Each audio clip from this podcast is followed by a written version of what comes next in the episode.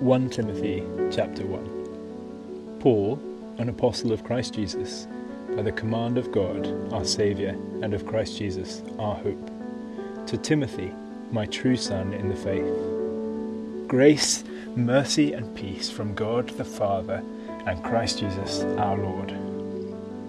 As I urged you when I went into Macedonia, stay there in Ephesus, so that you may command certain men not to teach false doctrines any longer nor to devote themselves to myths and endless genealogies. These promote controversies rather than God's work, which is by faith. The goal of this command is love, which comes from a pure heart and a good conscience and a sincere faith.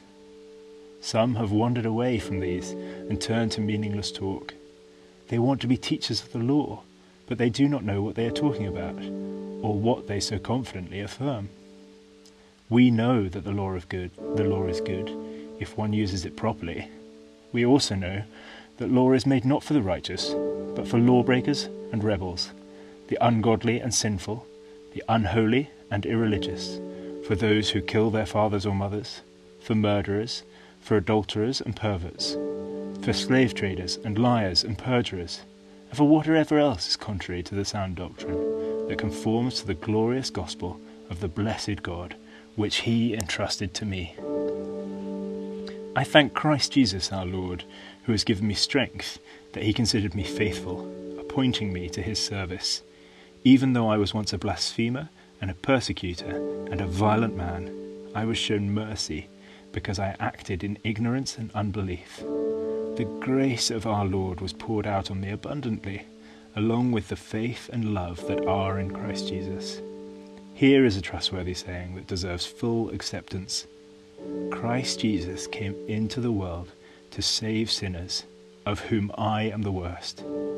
But for that very reason I was shown mercy, so that in me, the worst of sinners, Christ Jesus might display his unlimited patience as an example for those who would believe on him and receive eternal life. Now to the King, eternal, immortal, invisible, the only God, be honour and glory for ever and ever. Amen. Timothy, my son, I give you this instruction in keeping with the prophecies once made about you, so that by following them you may fight the good fight, holding on to faith and a good conscience.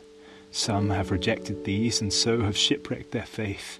Among them are Hymenaeus and Alexander, whom I have handed over to Satan, to be taught not to blaspheme.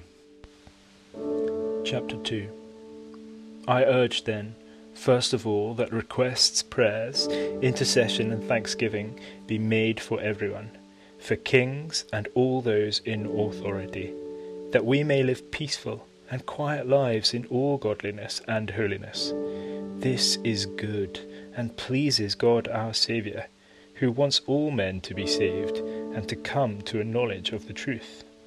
For there is one God, and one mediator between God and men, the man Christ Jesus, who gave himself as a ransom for all men, the testimony given in its proper time. And for this purpose I was appointed a herald and an apostle.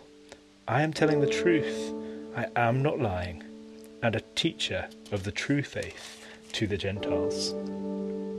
I want men everywhere to lift up holy hands in prayer without anger or disputing. I also want women to dress modestly, with decency and propriety, not with braided hair or gold or pearls or expensive clothes, but with good deeds appropriate for women who profess to worship God.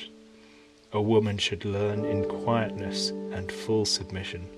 I do not permit a woman to teach or to have authority over a man. She must be silent. For Adam was formed first, then Eve. And Adam was not the one deceived, it was the woman who was deceived and became a sinner. But women will be saved through childbearing if they continue in faith, love, and holiness with propriety.